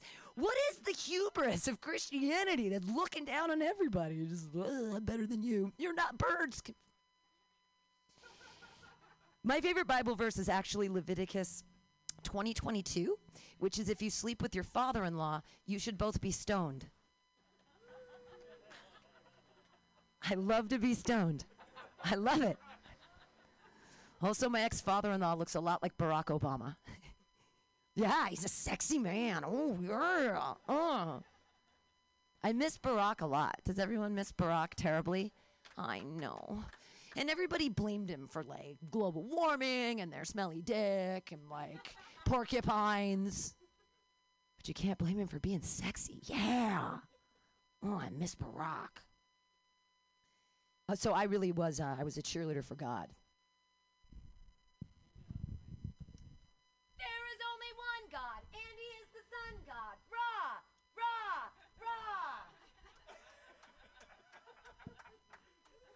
No, I, I really, I really was a cheerleader for Christ, and I'll, I'll, I'll do a little thing for you. I need, I need a little help. Give me a K. Give me an I. Give me an L. Give me an L. Who do the Jews kill? Jesus. Put those nails in my hands. We'll all go to the promised land. Yay! We all get 12 mansions in heaven. Yay! The only thing that sucked about being a Christian cheerleader is that the skirts were really long, which are not sexy. And that my butt always hurt from protecting my virginity, which was not sexy. Did anybody ever Bible delve? N- none of you were Christians. Was there any Christians? Any kind of, sort of. did you ever Bible delve? Do you know what that means? Yeah, see, he know that's great. So you go out into the forest, and yeah, and you sit on a stump, and you close your eyes, and you pray to Jesus so hard, and you say, Jesus, show me what you need me to sh- know. Show me what you need me to see, and you open the book randomly, and you run your finger down, and you open your eyes, and uh, mine were always about sodomy. like I couldn't get out of Leviticus. Like what's going on? Terrible books of the Bible. No, I did, I did, I did love Jesus for a long time. I wanted to have an invisible friend as a child. When I was eight, I wanted to have a four foot cat. That was like a cat. That was my friend. It was an invisible friend. It was a fun friend. And I tried, started having whiskers and talking to whiskers. And my parents were like, "You cannot do that." But they encouraged me to talk to a 33 year old man on my bed every night. like. Am I holding hands with this? They wonder why I have a beard fetish. like you and me. Hang, it's cool. It's cool to hang out with Jesus. He loves all the little children. in a really nice, in a nice way. I mean, he didn't ruin everything about my life. like just, just most of it. Just most of my complexes are Jesus based. It's fine. Wow, the cops are out tonight. Cool cops. No, do you know any cool cops? Does anyone know any cool cops? No, you don't know any cool cops? I there was I'm gonna I'm gonna this isn't I didn't mean to tell this, but I'm just gonna tell everyone's sort of been talking about white privilege and white guilt a little bit, and I'm gonna tell you the one time I realized in San Francisco that I I legitimately was like, this is white privilege. I know this. I am like owning it. And so I was, it was like 1:45 in the morning, and the bar had closed. Remember, when, remember when bars were open? And I was wearing, I was wearing big girl shoes because I was like trying to talk to men or whatever. And so I had my big girl shoes on, but I had to take them off because my feet hurt so bad. And I was wearing like a thing, and I was like in the street, and I'm waving my shoes in the street, and I'm like, I need a cab. I need a cab. I need help. I need a cab. And a police car drives up, and they're like, Hey, can we help you? And I was like, I need a cab. And they said, Where do you live? I was like, I live in the Tenderloin. And they're like, Get in. And they drove me home. So that is white privilege. Because if I would have been any other color, they would have arrested me. Like I know that for a fact. That's that's just real. I was like, oh look at me, be a dumb cute white lady. Yay, I can do that. I like I forgot I was a pretty girl, but I went to a party the other week and someone gave me ketamine. I was like, oh, I am a pretty girl. I forgot I could get drugs for that. Wow. I had been in a relationship for so long. I forgot you could get things by being cute. I'm putting feminism back 20 years by saying these things. I'm sorry. Ladies, gentlemen, I am a feminist and I don't, I don't, oh, it's such a dirty word these days. Like, oh, but I have to call myself that, right? Because language is political. And what else do I call myself? I'm a, I'm a what man or a female or a person. We are all people. I know it's not spelled like that, but boys have a peephole and girls have a vagina. So I have to call myself a feminist because it's the only word spelled without the word men in it. You can spell. Are you a witch? You can read? Oh my God. A lot of people are like, well, how do you spell feminist? Feminism is spelled with an I. I am a feminist. There's no men in feminism. Ah, so, but they're, they're everywhere else. They're in every other word. Like, you know, when we become a wo- man, what do we do? Menstruate. We menstruate. It's the one thing you can literally never do when you put your name all over it. And you think it's gross. menstruate. Ladies, we have sex for the first time. What do you break? Your hymen. Hymen. Hi. I can have sex with all of you now. Hymen. Uh, the one I really understand, though, because I'm going through it right now menopause. Men have stopped pausing. They're no longer They're swiping their eyes right, left. They're whoop, didn't even see that one. She's old. She's going through menopause. If men, if menopause is the worst or the best, the one best thing about going through menopause is that nothing's coming out of here, and I can finally wear cute panties. Like there, there's nothing coming out. It's like, oh, is that? I never understood the concept of wearing cute panties. I'm like, they just get destroyed. Like there's nothing. The other um, terrible thing about menopause is that I've become a 14 year old boy. So I not only have like the sex drive of a 14 year old boy, I also smell like a 14 year old boy. I smell like pastrami now. I don't even eat pastrami and Fritos corn chips a little. I don't eat Fritos either. Fritos and pastrami. Why? Why is this happening to my body? I don't understand. I'm sweating at night. Like I used to drink a lot and I used to worry about like peeing in my bed. I woke up and I was so wet. I'm like, my God, I didn't even drink last night. Did I pee in the bed? And no, I was just sweating. It's just a puddle of my own sweat. I'm sorry. your guys are like, what? It's gonna happen. It's gonna happen. I just sweat profusely all the time now. If men went through menopause, every single corner would have like a air conditioning unit on it where you'd just be able to like turn around in like a little rotisserie circle. Like this isn't happening. It's it's not it's not terrible. It's it's great. I haven't I don't have to have kids anymore. So I actually I actually have to get my IUD removed. Right? Cuz I have a copper pool sweeper in my uterus that keeps out all the dead babies. That's that's what's been in there keeping you safe, America. I've been worried about this whole Roe v. Wade being overturned and how they've stacked. The, they, the Supreme Court is very scary right now, and all of that crazy stuff. I had a really bad period, and I thought I aborted the ghost of Scalia. it was bloody and bad. Turns out the entire Supreme Court is still inside my uterus. That's why it hurts so much. They're all inside there big robes, voluminous benches.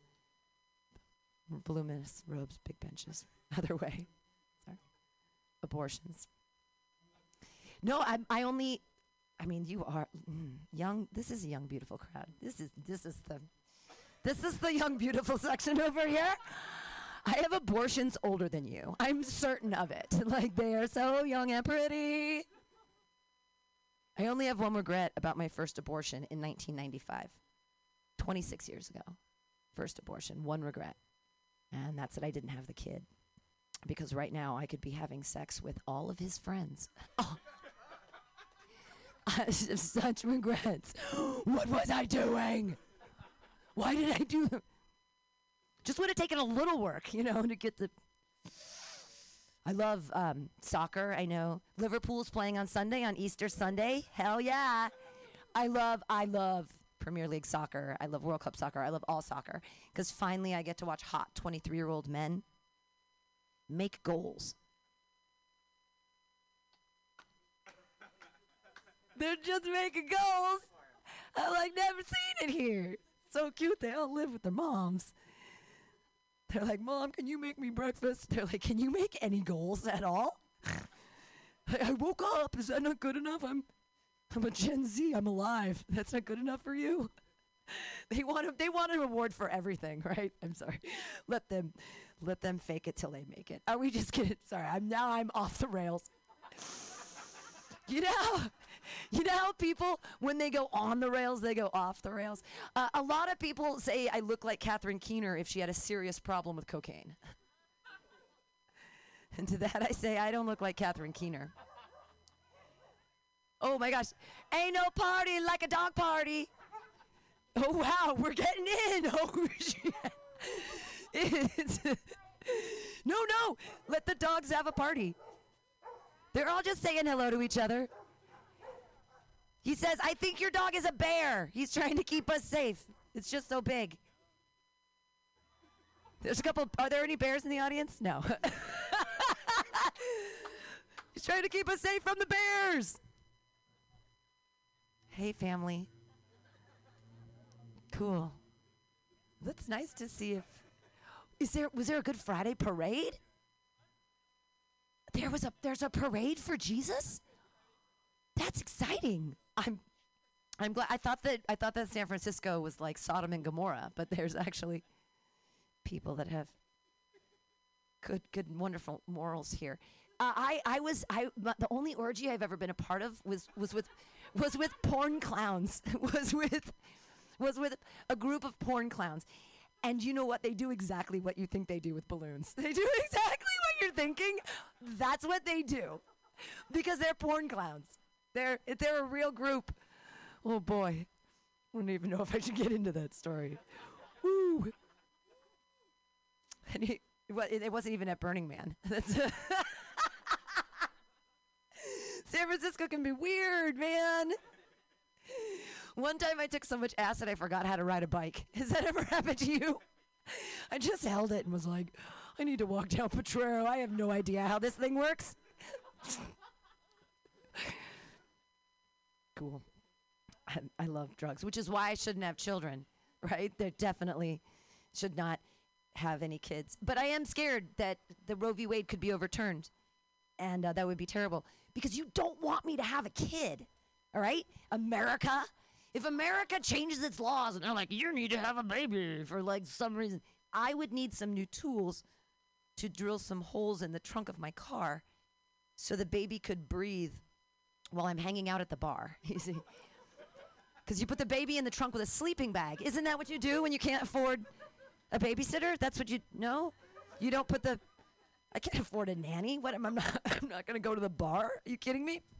Don't make me have a baby.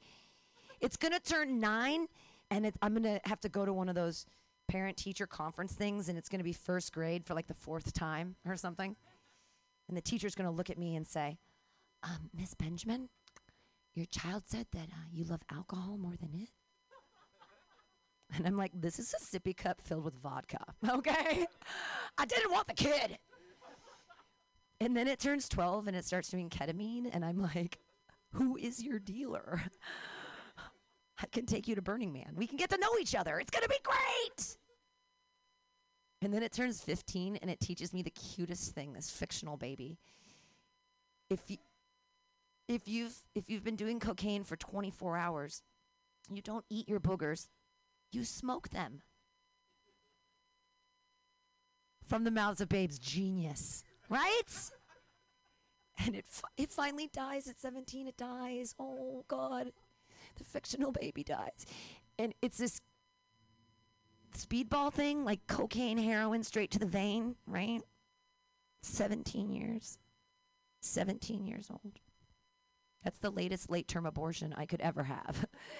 That's a 17 year late term abortion. It was your choice, America, to put it through rehab four times.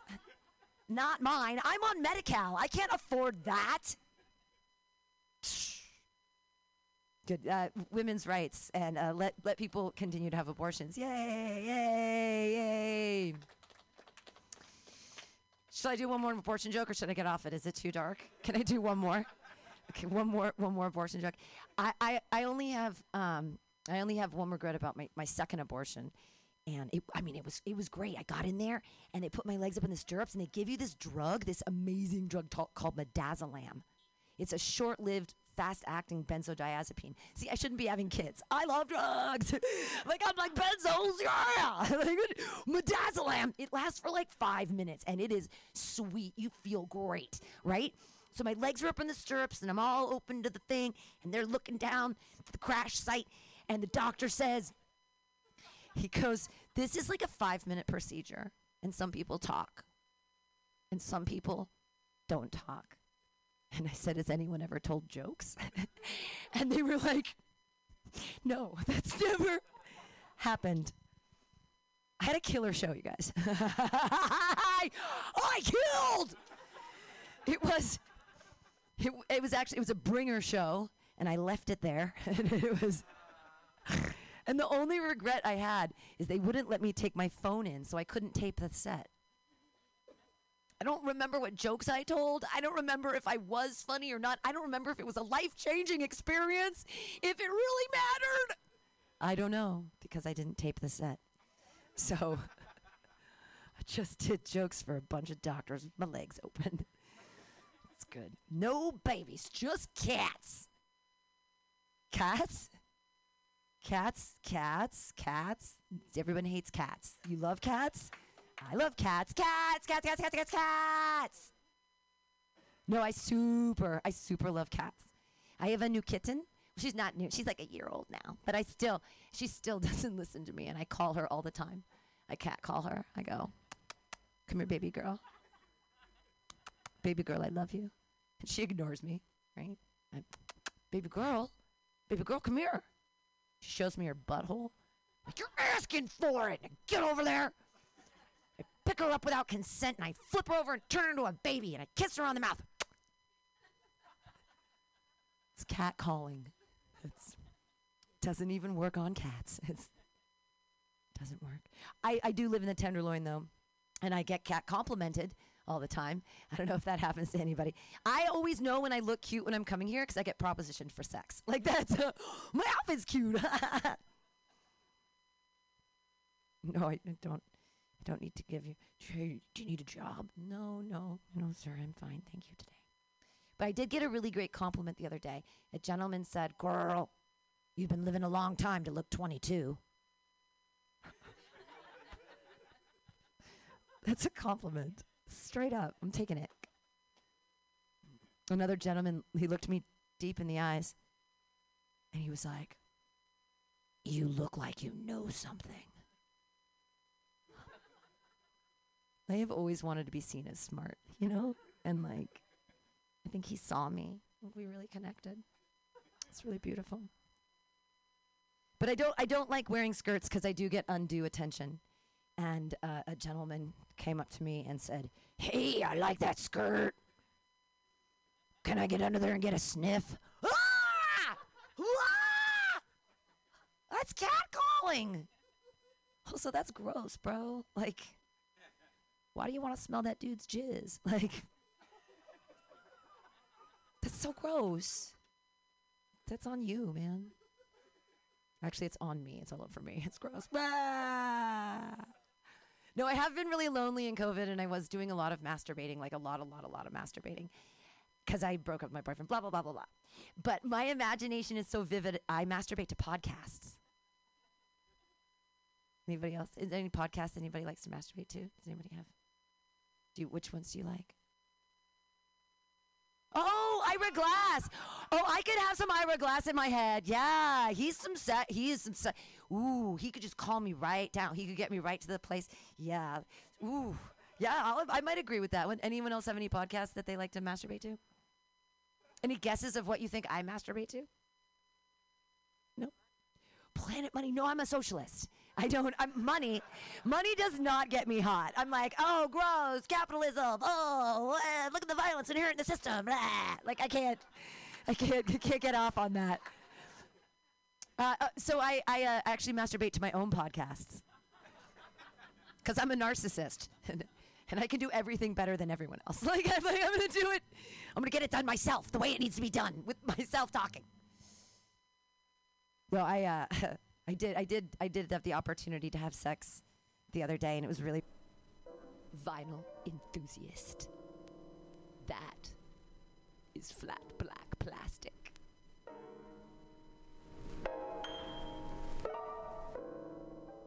This is Tushar Matters with Mutiny Radio. Big up to the number one station that rule the nation. Give it to me every time. Ah! My name is Breakfast, and I'm running for Chancellor of the United States of America. Second, I know For too song. long, we have gone not the way without a chancellor supposed to go. who is willing to take bold leaps of faith and logic to create new possibilities for our great, big, fat nation.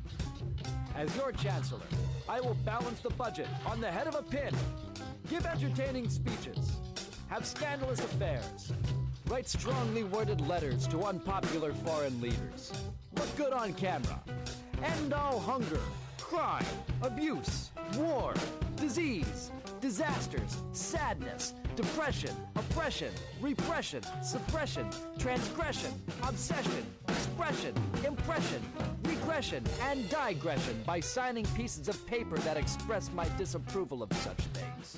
And invest in an American flag pin to be worn prominently on my stylish jackets. It's time to work together to take the country back from us and return it to ourselves. It's time to turn this country around and drive it into opposing traffic. It's time to take a chance on the Chancellor.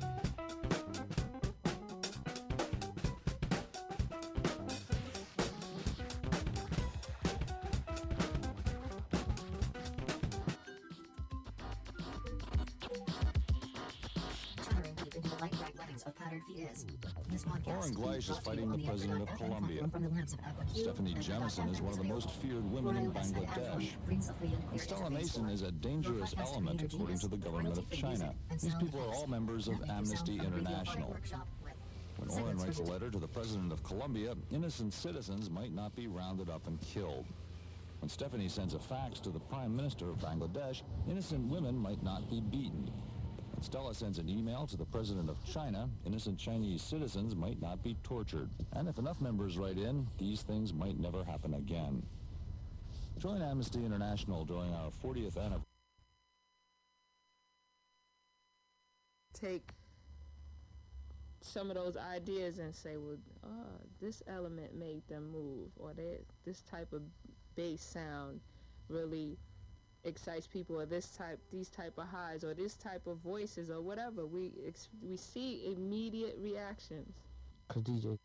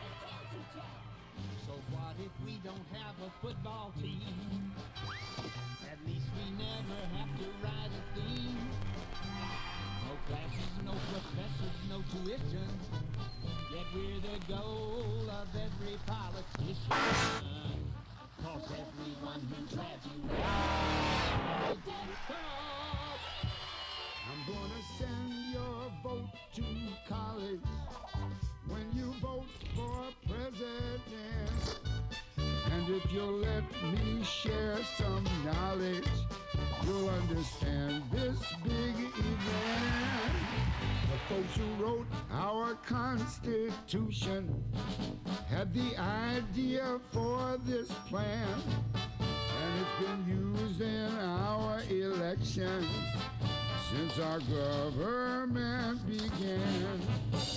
When you pull down on my levers for the person of your choice, you're also choosing state electors who will have the final voice. They're called the Electoral College, and they'll need to stipulate who the voters have selected to be the winner in each state. Now the number of electors that your state is going to get is based on total population. That's the formula that's set. And when the popular vote is counted to find a winner in each state, each state will pledge all of its electors to choose the winning candidate. I like it.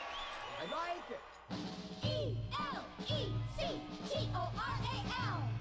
Electoral College, and we deserve it now. And even if the vote is close, and someone wins by just a little tiny hair, electors give that person all their votes, and it's considered fair and square. I'm gonna send your vote to college when you vote for president. And now the electoral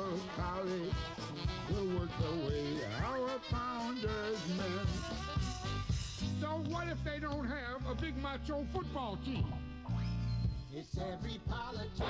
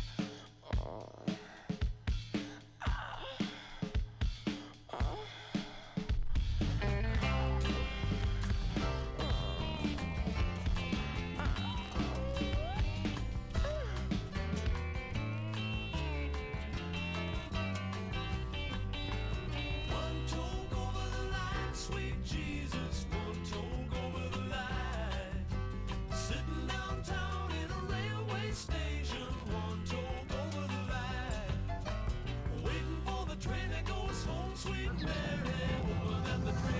nowhere, one so very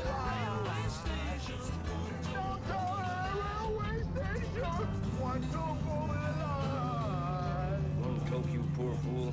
Sweet, sweet Mary. Wait till you see those goddamn bats.